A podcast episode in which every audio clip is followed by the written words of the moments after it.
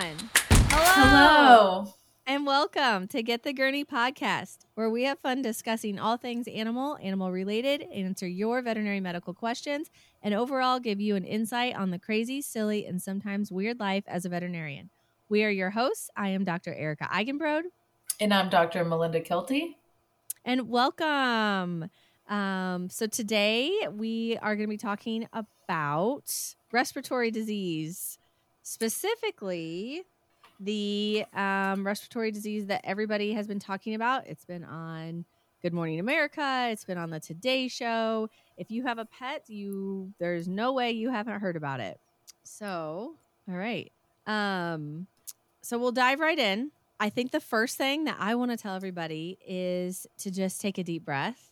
And um, it is a respiratory disease, and we definitely need to take it seriously and we'll talk about just kind of respiratory disease in general.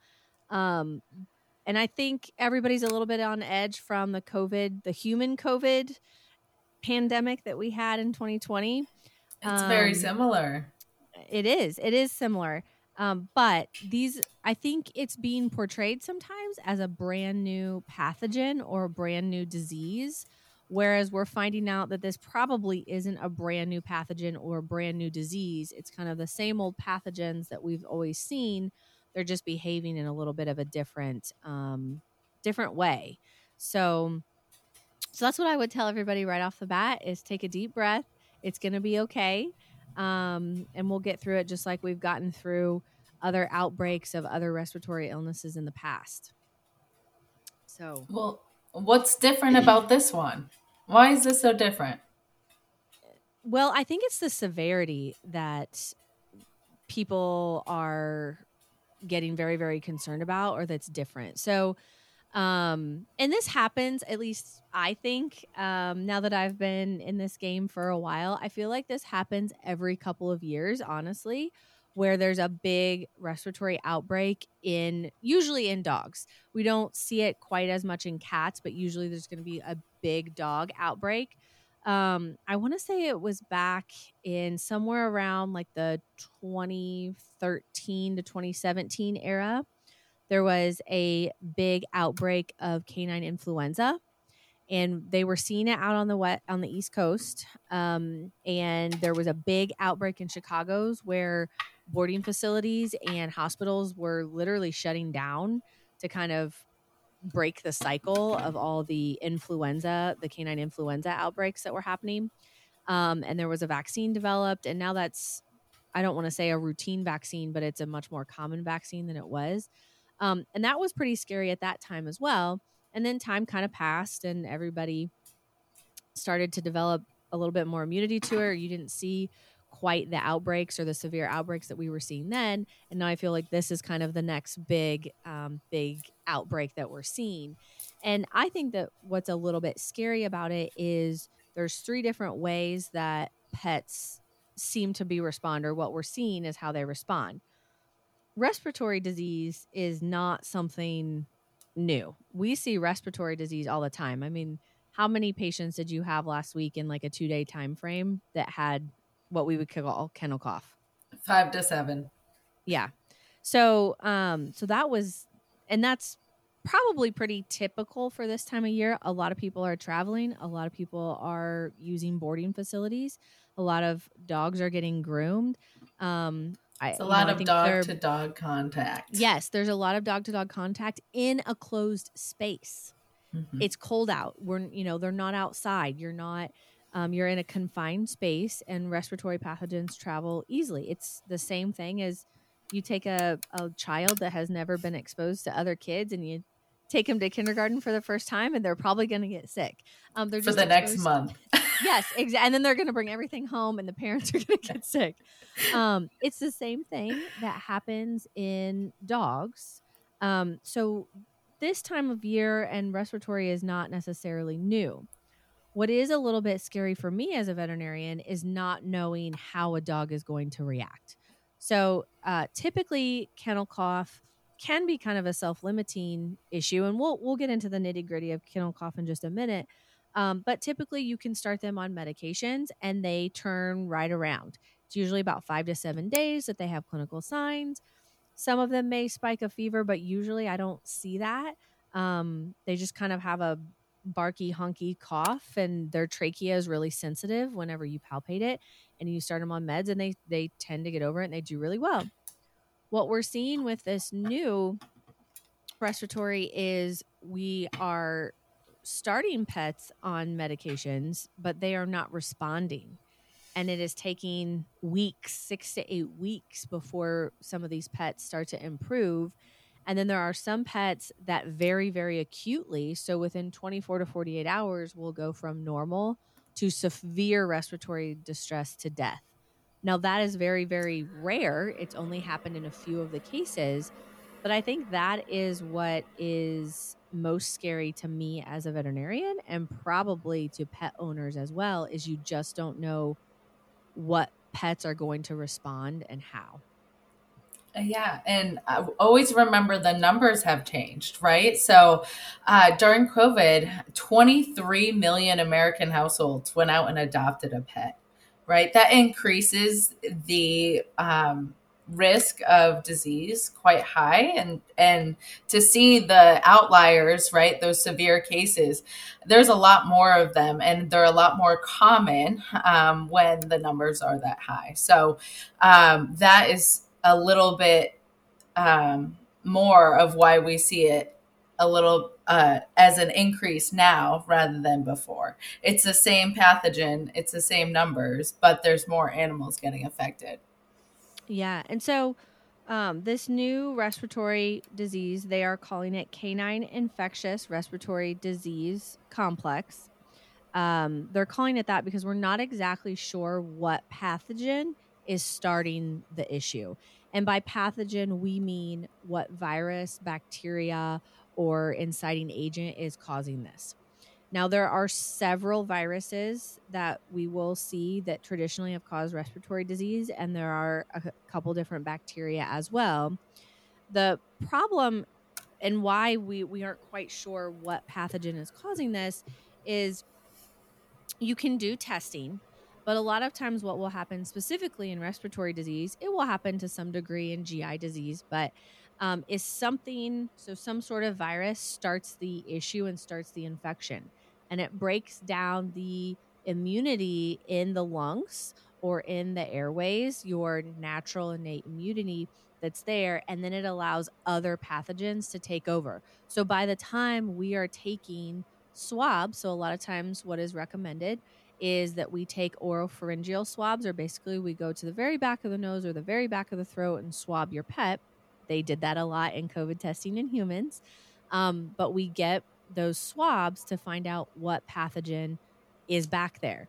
The problem with this disease sometimes is by the time those swabs are taken, um, or by the time we know the pet is really seriously in is sick, we're getting those swabs and it's growing something different than what originally started the issue. And so that it has what is what has become a little bit difficult in figuring out what exactly is causing this they are finding the the same old pathogens that we are used to seeing. Um, but that's why they're kind of specifically calling this canine infectious respiratory disease complex, meaning it's probably not just one thing that's causing this severe issue. Something's kind of getting the ball rolling, and then we're seeing all these other pathogens take over um, as well.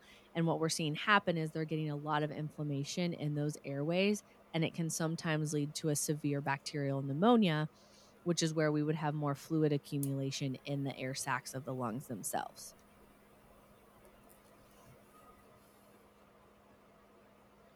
So, really, we're just treating the clinical signs. We are unable to actually treat the virus or the bacterium itself. Um, yeah. We, yeah. And so are, that's a that's a really good point. Um, we can, to some degree, treat pneumonia um, depending on what the pneumonia is coming from. But if it's a bacterial pneumonia, we can use antibiotics, and you can use antivirals.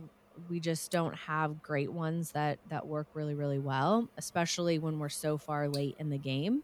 But that's why a lot of these places are are struggling is the typical treatments or these antibiotics. We're having to use some pretty strong antibiotics. And even in these really acute pneumonia cases even those are not working. Now again that's pretty rare um, but that's what they're seeing happen happening with some of these. How much of this is just social media? I i think a little bit is. I think it's something that we do need to let the public know about I mean, I think it's something that needs to be discussed, discussed and people need to be aware of.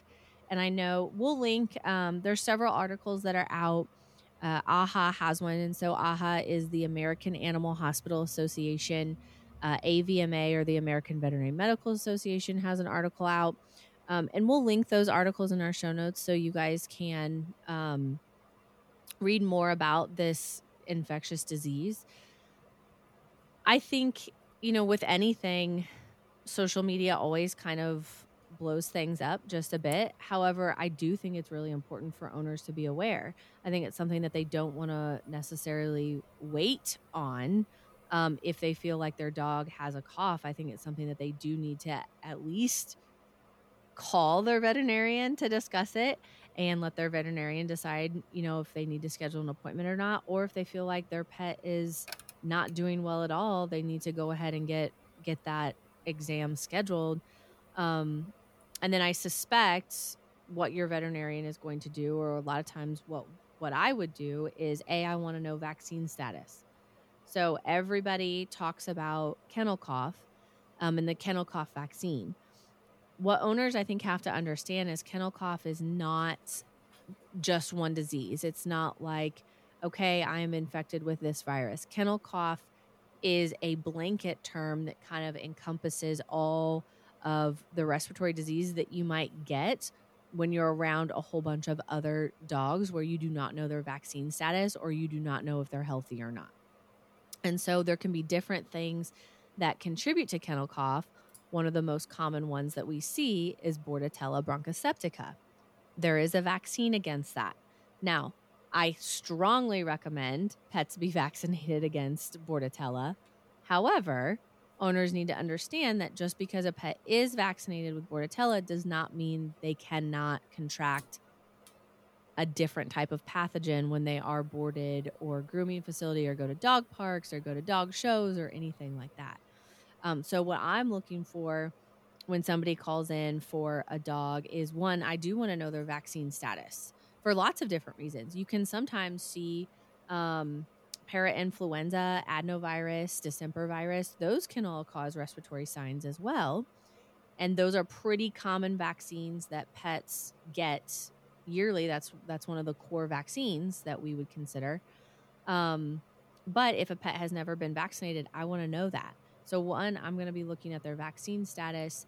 Um, obviously, on physical exam, we're going to be listening to those lungs and then your veterinarian may or may not want to do x-rays and get therapy started pretty quickly um, if they have if they have respiratory disease going on.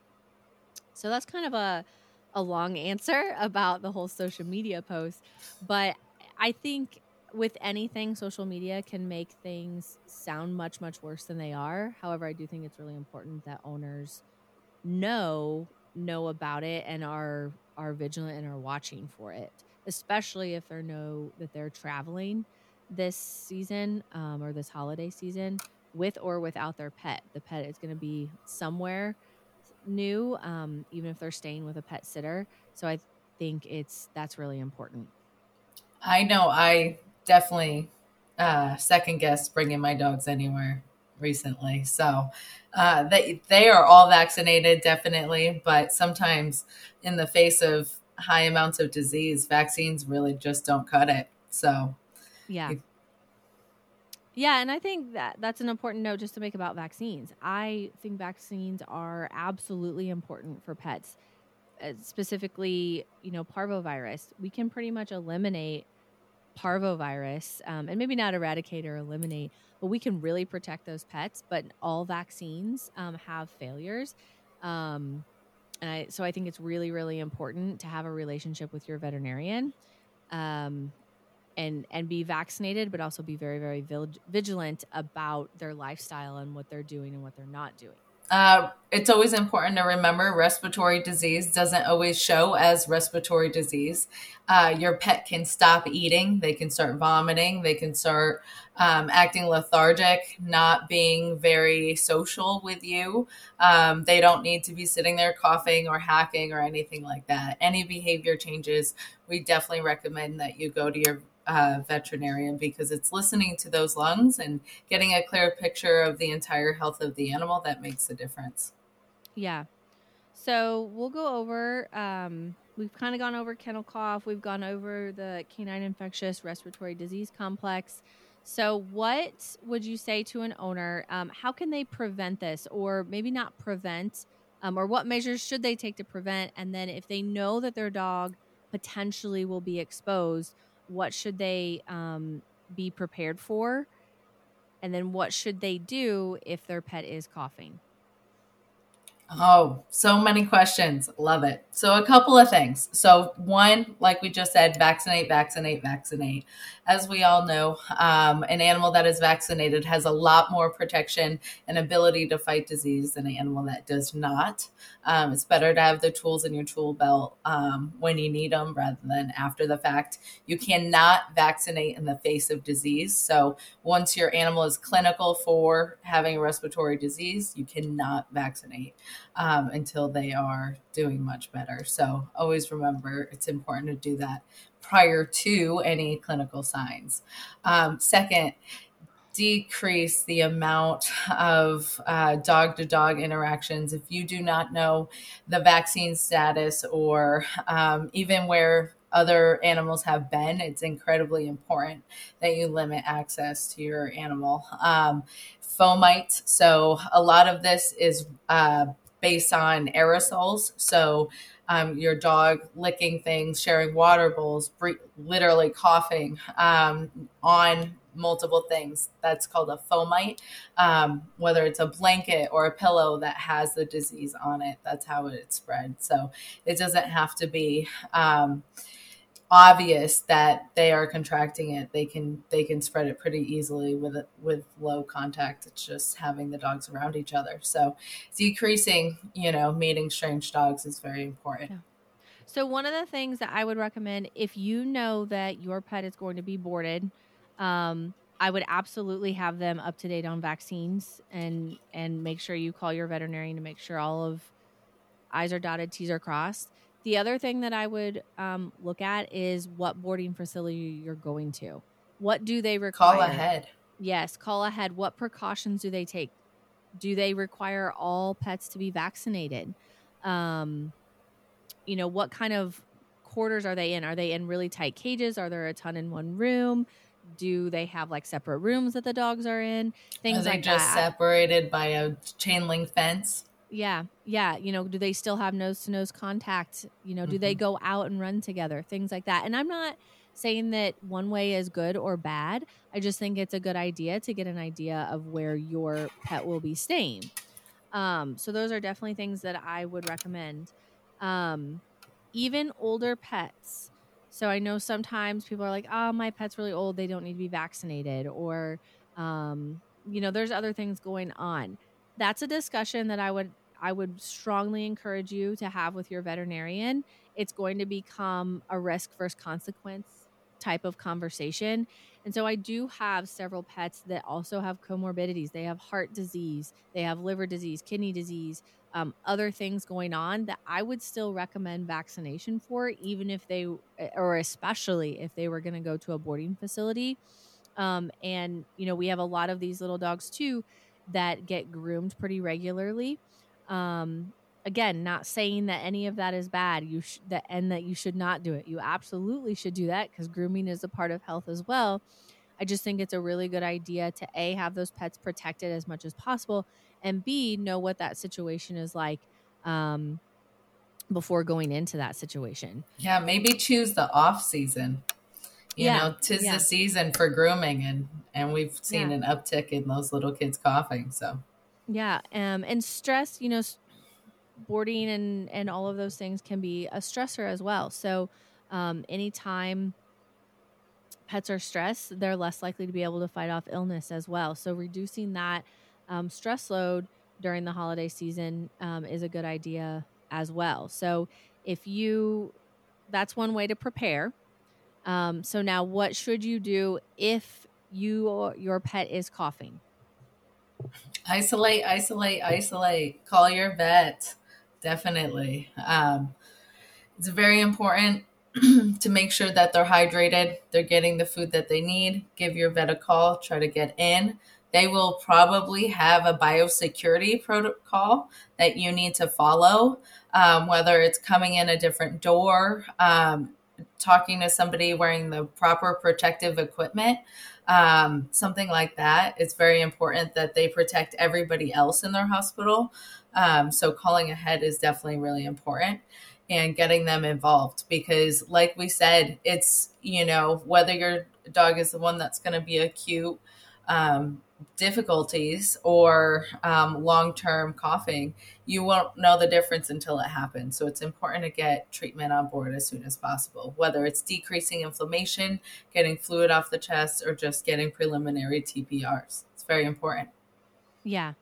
Um, for sure. I know here at our office, if somebody's coughing, we always like to have them wait in their car before bringing them in, so they can be assessed before, um, or at least get uh, get a room ready or come in a different entrance, so we can try to protect the other pets and get a better idea of what's going on. Um, a lot of times, we'll get a history from the owner while they're out in the car, and then two, once they are in the building, uh, we wear protective um, gear we usually have one exam room dedicated to respiratory, and no other healthy animals are going in there. Um, you know, we have biosecurity protocols and cleaning protocols and all of those things to help reduce the amount of spread spread when we have respiratory illness. So that is also very, very, very important. Um, and then if you have multiple pets, it can be very, very difficult to isolate and separate those. Um, and for the most part, they're probably all exposed to the same thing, but uh, it may be a good idea, at least in the in when you're trying to figure out what's going on, to separate those um, and try to limit that that aerosol exposure as much as possible. Cancel those doggy daycare appointments. Yes. Yep. Yep. For sure. Which that's another one for doggy daycare. Make sure everybody's vaccinated. oh, very much so. And even then, they still come back coughing or you know, pooping. right? so, uh, overall, just a, a recap. Um, we've talked a lot about respiratory disease this episode. Um, but to recap, the canine infectious respiratory disease complex is most likely a pathogen that we've seen before. It's just acting in a little bit of a different way. And there's multiple factors that can go into that. Um, to try to prevent your pet from giving it, make sure they are vaccinated and always call ahead if they're going to um, dog shows, boarding facilities, grooming facilities, doggy daycares, anything like that. What is required of the other pets as well. Um, and then, of course, if you experience your dog is coughing, please, please, please reach out to your veterinarian. We will link um, our resources in the show notes, and those can be resources for owners as well. Um, and then, of course, if you have any questions at all, please email us at getthegurney at gmail.com. We'd love to answer your questions and discuss um, this further. So I think that gives a pretty good overview um, of the respiratory disease going around. Yeah, definitely. I think that was good. Awesome. All right. So, what are we talking about next week? Next week is our wellness, everything that is important about wellness. Yeah, so we talked a little bit about that today, um, but next week we'll go over wellness exams, how to find a veterinarian or or um, what to look for in a veterinarian, what wellness is, why it's important, and all of those good things. So, um, with that, I guess we have concluded our third episode. Woohoo! We'll see you next time. All right. See you next time. Thanks. Bye. Bye.